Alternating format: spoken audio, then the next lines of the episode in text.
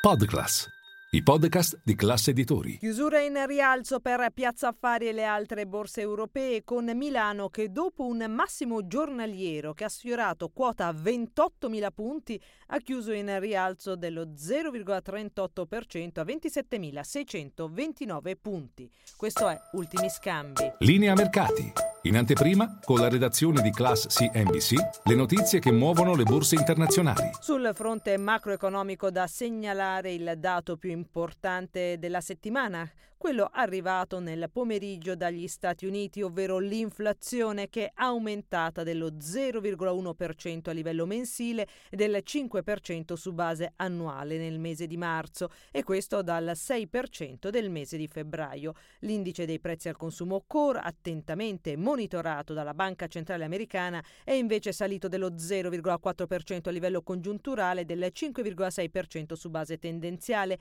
in linea con le attese. I prezzi energetici, sempre nel mese di marzo, sempre negli Stati Uniti, sono scesi del 3,5%, mentre i prezzi alimentari sono rimasti invariati. Le scorte settimanali di greggio americane sono risultate pari a 470 milioni di barili, in crescita di 0,6 milioni di barili rispetto alla settimana precedente.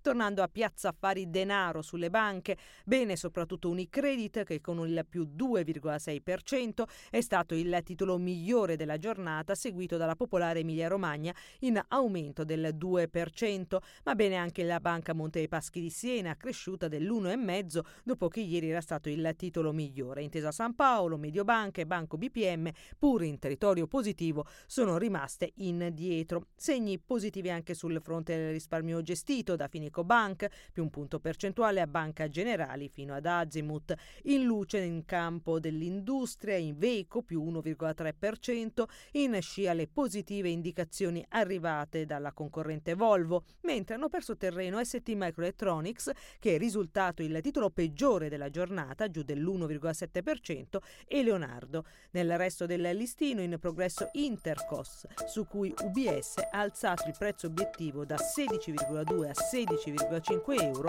confermando la raccomandazione comprare.